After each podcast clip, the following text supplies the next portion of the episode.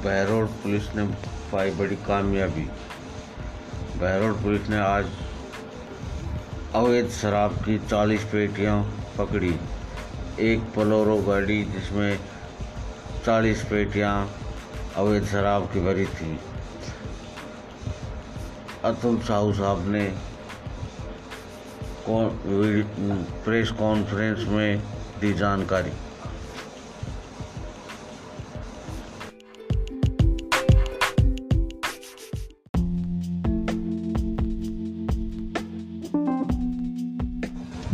राजस्थान में बढ़ते corona positive के बीच में रात भरी खबर। प्रदेश में तेईस सौ चौबीस मरीज़ हुए पॉजिटिव से नेगेटिव।